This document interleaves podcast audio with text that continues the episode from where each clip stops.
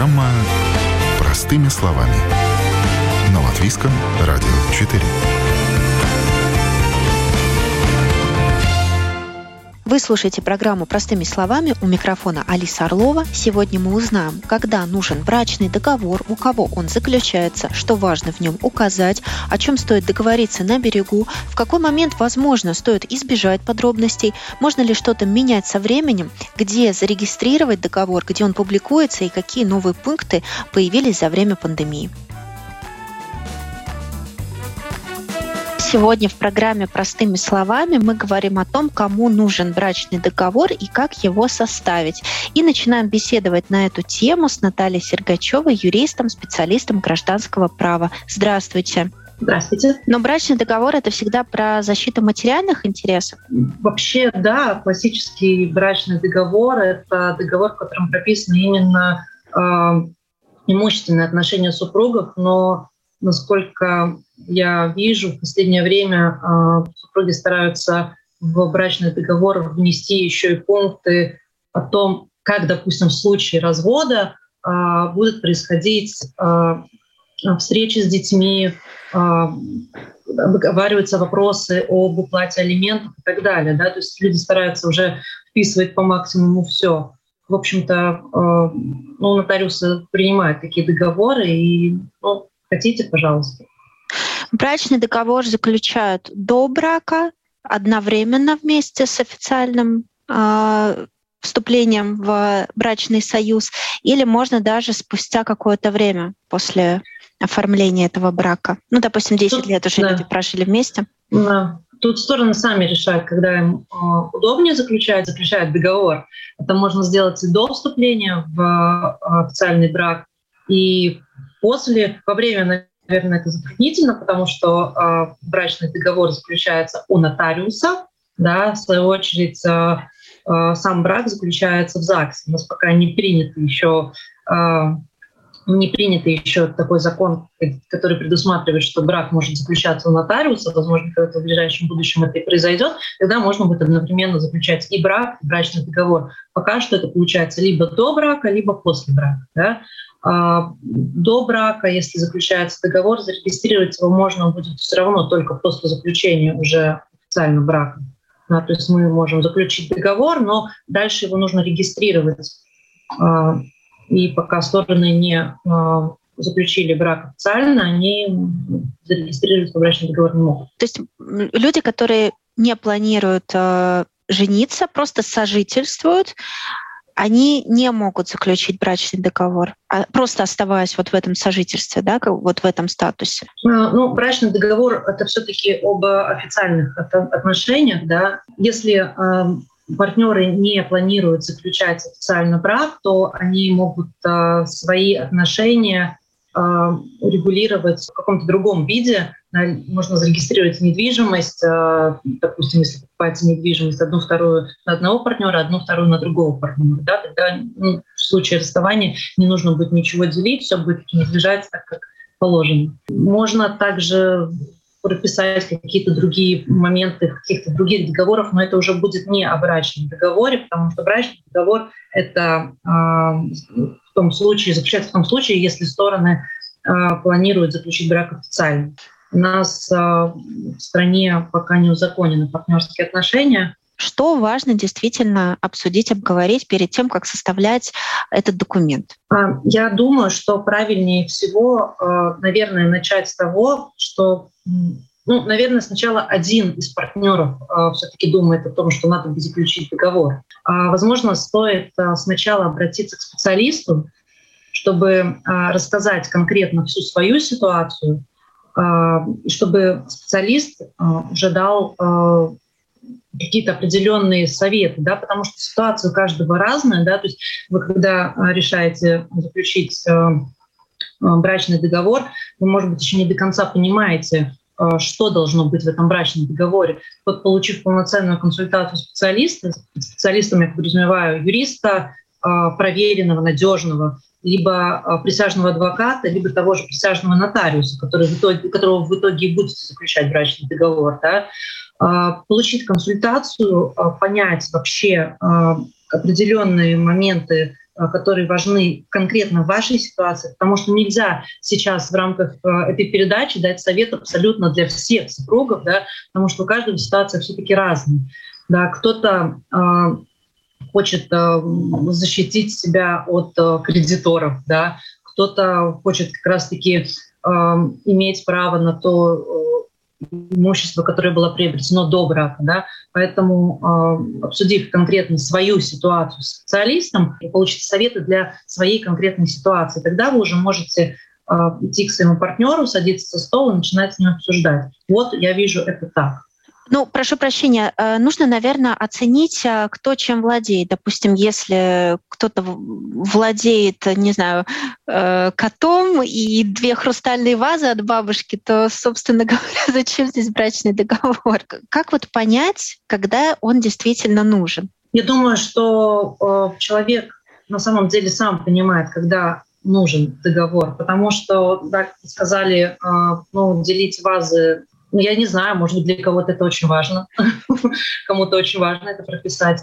Ну, к примеру, ситуация, да, а, есть более состоятельный супруг, да, у которого, не знаю, три дома, а, пять машин, а, но в то же самое время у него и больше рисков, да, то есть существуют какие-то кредиторы, которые могут именно взыскивать задолженность с общего имущества, да. То есть, а второй супруг, к примеру, он менее состоятельный, но он во время брака за свои личные средства приобрел себе квартиру, которую он не хочет потерять, да. А в таком случае, а, наверное, даже в интересах вот этого менее состоятельного супруга заключить брачный договор, в котором будет прописано, что каждому принадлежит то, что он сам приобрел.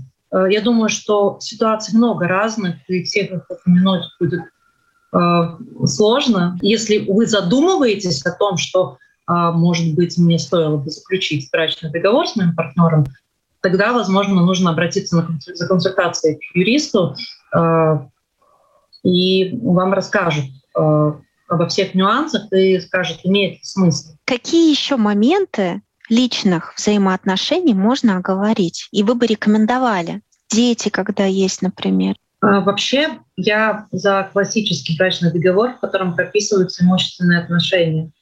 Да, то есть я бы не стала перегружать э, брачный договор э, разными пунктами о том, что будет в будущем, потому что в будущем много может что измениться. Да? То есть если вы оговорили какие-то моменты о, касательно вот детей, как вы сказали, да, то есть э, если мы говорим о том, что в случае развода будут платиться алименты в таком-то размере, но в будущем это может быть уже просто не актуально. Опять же, если мы оговариваем в брачном договоре порядок встреч там, одного из супругов с детьми, ну, сложно сказать, э, кто из супругов все-таки будет жить с детьми, потому что бывает ситуация, да, в классической ситуации дети остаются с матерью, но бывает очень часто ситуация сейчас все чаще и чаще, когда дети остаются жить с отцом, да, то есть если в договоре будет прописано, что э, дети живут с матерью и э, права встреч отца с детьми такое-то, то насколько это будет актуально э, уже в случае реального развода. Потому что, ну, нужно еще понимать, что брачный договор, а, он все-таки не для развода пишется, да, а для того, а, чтобы понимать, как а, стороны обращаются, управляют имуществом во время брака. Да. То есть это главная цель заключения брачного договора. Люди, конечно, практичные, они думают о том, что будет, если мы вдруг разведемся. Ну, очень часто бывает так, что мы а, и не предполагаем, а, какой наш партнер будет э, в той ситуации, когда вы начнете разводиться. Да? Поэтому а, что-то предположить заранее о ваших личных отношениях, ну, Mm-hmm. Мне кажется, это сложно. А ваши рекомендации, как правильно предложить брачный договор, чтобы не испортить взаимоотношения? Или сейчас люди очень лояльно к этому относятся? Ну, Корректно. не всегда лояльно. А, я думаю, что нужно сначала партнера готовить к этому. То есть не сразу в лоб начать с того, что давай заключим брачный договор. Как-то, может быть, издалека это, это начинается, этот разговор ну, вот, э, подготовить, э, примеры какие-то привести, да, а потом уже э, начать говорить об этом честно и открыто, говоря о своих каких-то личных чувствах, да, о том, что мне хотелось бы, я тебе доверяю, но вот как бы в жизни разное бывает, да. Главное, наверное, не делать это резко и грубо, потому что если, допустим, жена придет к мужу и скажет, давай заключим брачный договор, потому что я тебе не доверяю, тогда, наверное, э, воспримет это в штыки. А, поэтому, ну, начинать, наверное, нужно издалека, плавно и честно и открыто говорить о своих чувствах. Можно ли потом что-то изменить в этом договоре спустя какое-то время, внести корректировки? Да, договор можно и изменить, а, можно его и отменить, да, то есть стороны решают.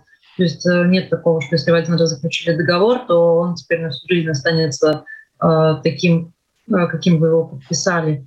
Но важно понимать, что как для заключения самого брачного договора, так и для внесения изменений э, стороны должны э, прийти к нотариусу, присяжному нотариусу. Э, договор заключается в присутствии, в личном присутствии обоих супругов, ну или партнеров, да, если это заключается до брака. Поэтому да, то есть если мы вносим изменения, то нужно, опять же, обращаться к нотариусу. Если, допустим, а, жена или муж э, говорит, что э, ну, в моей жизни уже был такой опыт, я уже там в предыдущем браке составлял, я знаю как, доверься мне, я сам этот проект напишу. Стоит ли действительно доверять? А, я думаю, что в таком случае стоит довериться, но а, по-тихому, может быть, обратиться к своему юристу, который прочтет этот договор и скажет, все ли составлено корректно. Доверяй, но проверяй. Назовите, пожалуйста, три главных действия, которые нужно сделать, решив заключить брачный договор. Для того, чтобы заключить брачный договор, наверное, есть пять шагов, да, пять действий, которые вы должны сделать. Первым — это, и советую обратиться к специалисту, к юристу, адвокату присяжному или нотариусу за консультацией, рассказать свою конкретную ситуацию, рассказать то, что у вас имеется, и получить а, совет а, во-первых, стоит ли заключать договор вообще, и э, какой вид договора стоит заключать. Второй шаг — это поговорить со своим партнером. Да, и я советую именно в таком порядке, чтобы к партнеру прийти уже подготовленным. Третий шаг — обратиться к специалисту за составлением брачного договора. Четвертый шаг — уже прийти к нотариусу и заключить брачный договор. И пятый шаг — это зарегистрировать брачный договор в регистре имущественных отношений супругов. Это делается в регистре предприятий. А, на их сайте ur.gov.lv очень подробная информация расписана о том, как это все делается, да, то есть там какая пошлина платится, какие документы надо да. Я напоминаю, что вы слушаете программу «Простыми словами». Тема выпуска «Брачный договор». С юристом Натальей Сергачевой мы обсудили, всегда ли речь в брачном договоре только о недвижимости, на каком этапе брака заключается договор, о чем важно договориться на берегу, можно ли будет что-то подкорректировать со временем и какие первые шаги предпринять. Далее с нотариусом мы продолжим говорить о том, как составляется договор, где регистрируется и какие новые пункты появились за время пандемии.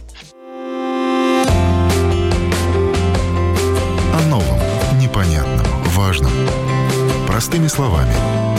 На Латвийском радио 4.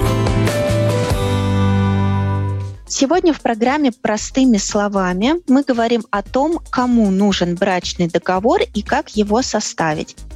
Мы продолжаем говорить на эту тему с экспертом, с присяжным нотариусом, членом Совета нотариусов Илзе Метузалой. Здравствуйте. Здравствуйте. Что должно навести на мысли о том, что нужно заключить брачный договор?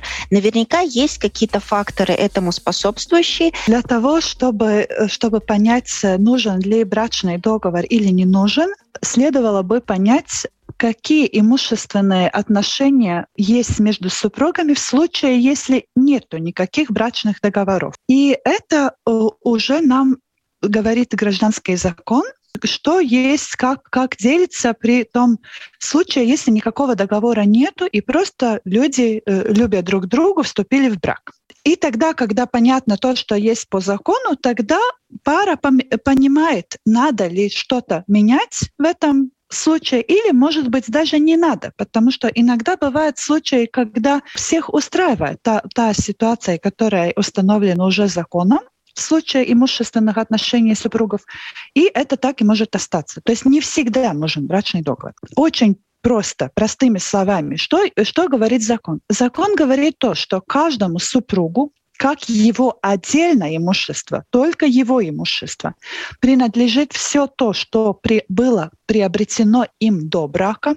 То есть если у него до брака уже принадлежала, допустим, квартира или э, земля или машина, это является э, собственностью только того супруга, на кого она зарегистрирована в земельной книге. И все то, что получено во время брака безвозмездно, то есть, может быть, как подарок от родителей, как наследство еще от кого-то, это тоже является отдельным имуществом только того супруга, который этот подарок или это наследство получил.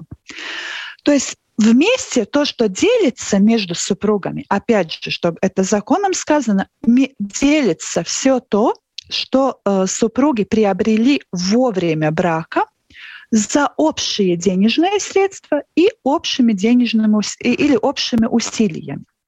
То есть, э, если во время брака куплена квартира, то, несмотря на э, кого она зарегистрирована в земельной книге, это является совместно сложенным супружеским имуществом, где считается, что она принадлежит обоим супругам по полам, поровну. Если супругов это, это, э, это постановление устраивает и понимает, что это для них хорошо, то никакого обязательного условия заключать брачный договор нет. Но если э, люди все-таки э, в браке, будучи, хотят, чтобы была очень ясная, точная ситуация между ними. Иногда это касается бизнеса, предпринимательской деятельности супругов. Иногда это касается э, возможных наследников от предыдущих отношений, чтобы было корректно и понятно, люди устанавливают, что все имущество между ними раздельное. То есть все, даже то, что приобретено во время брака, но записано на одного из супругов, является имуществом только того, на чье имя она э, зарегистрирована. И что это дает? Это э, тоже очень конкретные правила игры, так скажем, да, или при, при разводе, или при, при каких-то э, наследственных вопросах э, понятно, что, что на одного, то одному принадлежит, что на другого супруга принадлежит ему. Еще есть второй вариант супружеских э, брачных отношений, но это в моей практике был, были составлены только три проекта, и до конца не, не, не был подписан вообще ни один.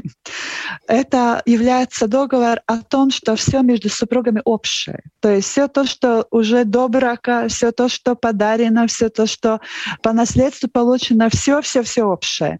Ну и, и долги общие в том числе. Да. Госпожа Матузала, вот простыми словами, допустим, как мне, вот я сижу на кухне mm-hmm. со своим партнером, и простыми словами, как мне понять, что я ему должна предложить этот договор. Вот, вот, вот что должно произойти, чтобы у меня пришло вот это осознание, я поняла, что да, это правильное решение. В том плане, что муж работает, зарабатывает денежки и все покупает на свое имя. Тогда договор брачный, я думаю, не нужен как раз, потому что, э, что все без договора является общим. Наоборот, если муж вам говорит, милая моя, может быть, заключим брачный договор для простоты, мне там проще, мне там продать лучше, мне там что-то, ну, я бы сказала, что тогда, может быть, уже надо быть осторожным. Интересно, почему такой вопрос возник. Есть такое стереотипное представление, что брачный договор защищает э, именно более богатого партнера.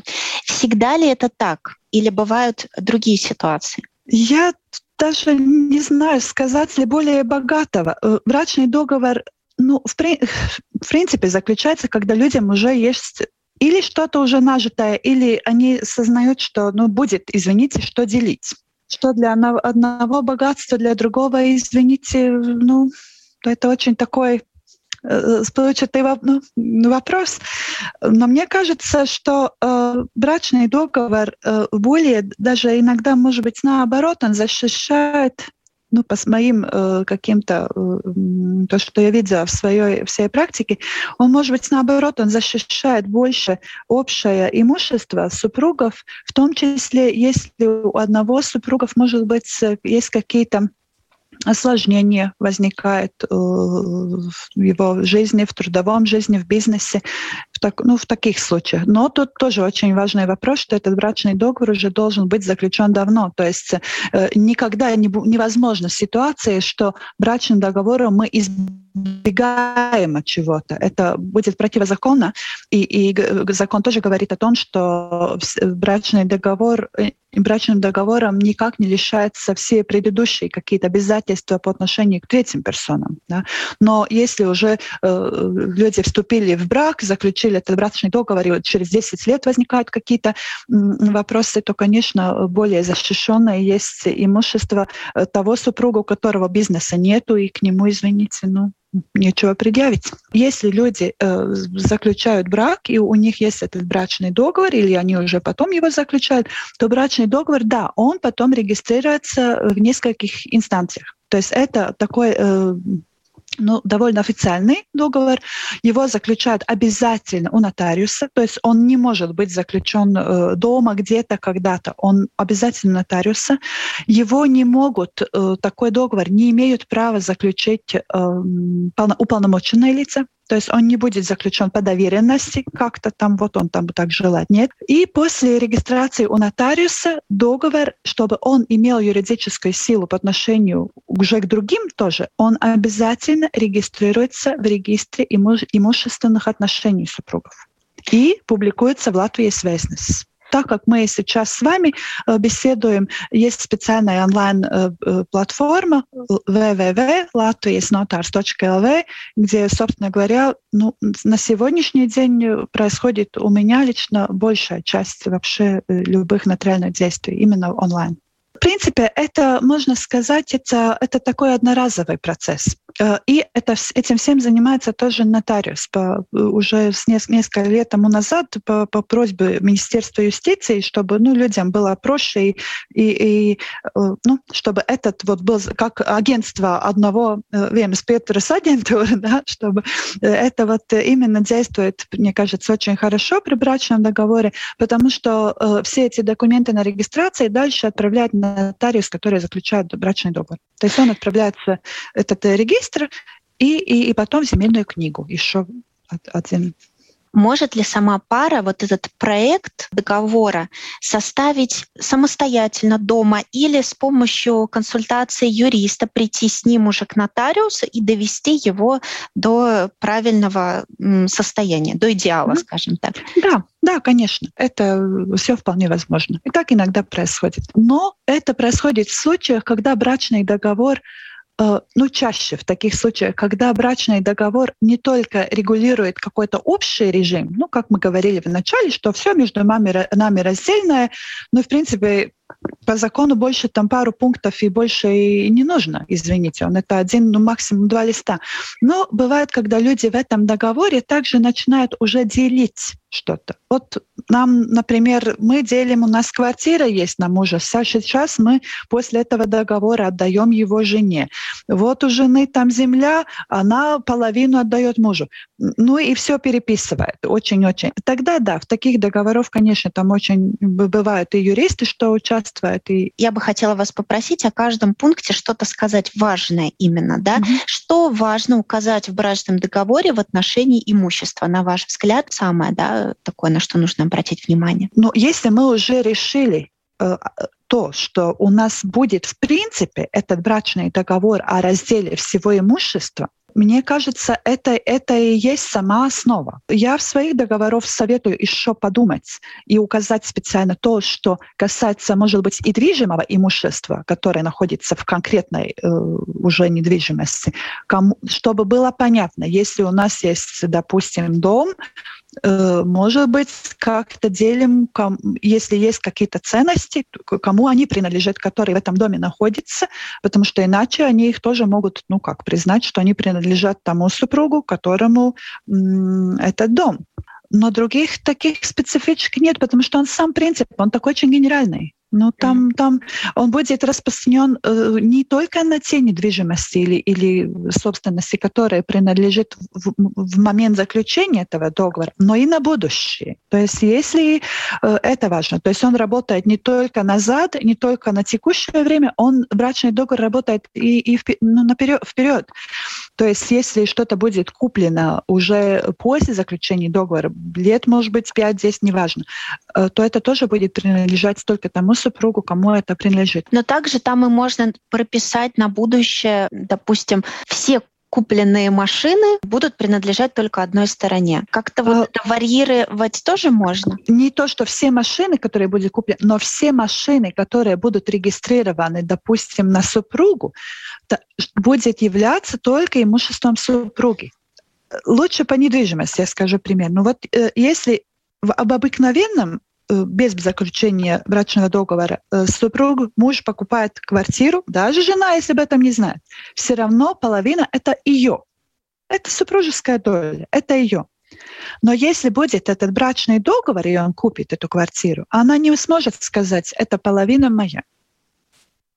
И кредиторы в том числе. Если муж купил эту квартиру, а у жены долги свои секретные какие-то вдруг оказываются, ну, не знаю, маленькие кредиты, казино там чуть-чуть, да, то, то если брачного договора нету, то судебный исполнитель вполне могут, может, иметь право наложить арест на эту квартиру именно на супружескую долю, хотя она и не фигурирует в земельной книге. И, и, и если есть брачный договор, то в земельной книге есть запись о том, что это является имуществом только того, на кого имя она зарегистрировано, и тогда даже при, если имеются такие ну, долги, э, на них судебный исполнитель э, не имеет ну, никаких возможностей, никакое взыскание делать. Часто ли какая-то из сторон указывает, что вот то, что мне подарено, э, это, это мое, это мои подарки? Вы знаете, в договоре я обычно не советую прописывать все очень подробно. Почему? Именно что касается какого-то списка имущества. Почему? Напомним, брачный договор — это публикуется Латвии Свестнес. Да? То есть это публичная информация. Конечно, там ну, не будет э, прописано э, ну, как текст от и до. Да, обычно это действительно есть одно предложение, что между супругами там Метузала и Метузалс имеется брачный договор о разделе всего брачного имущества.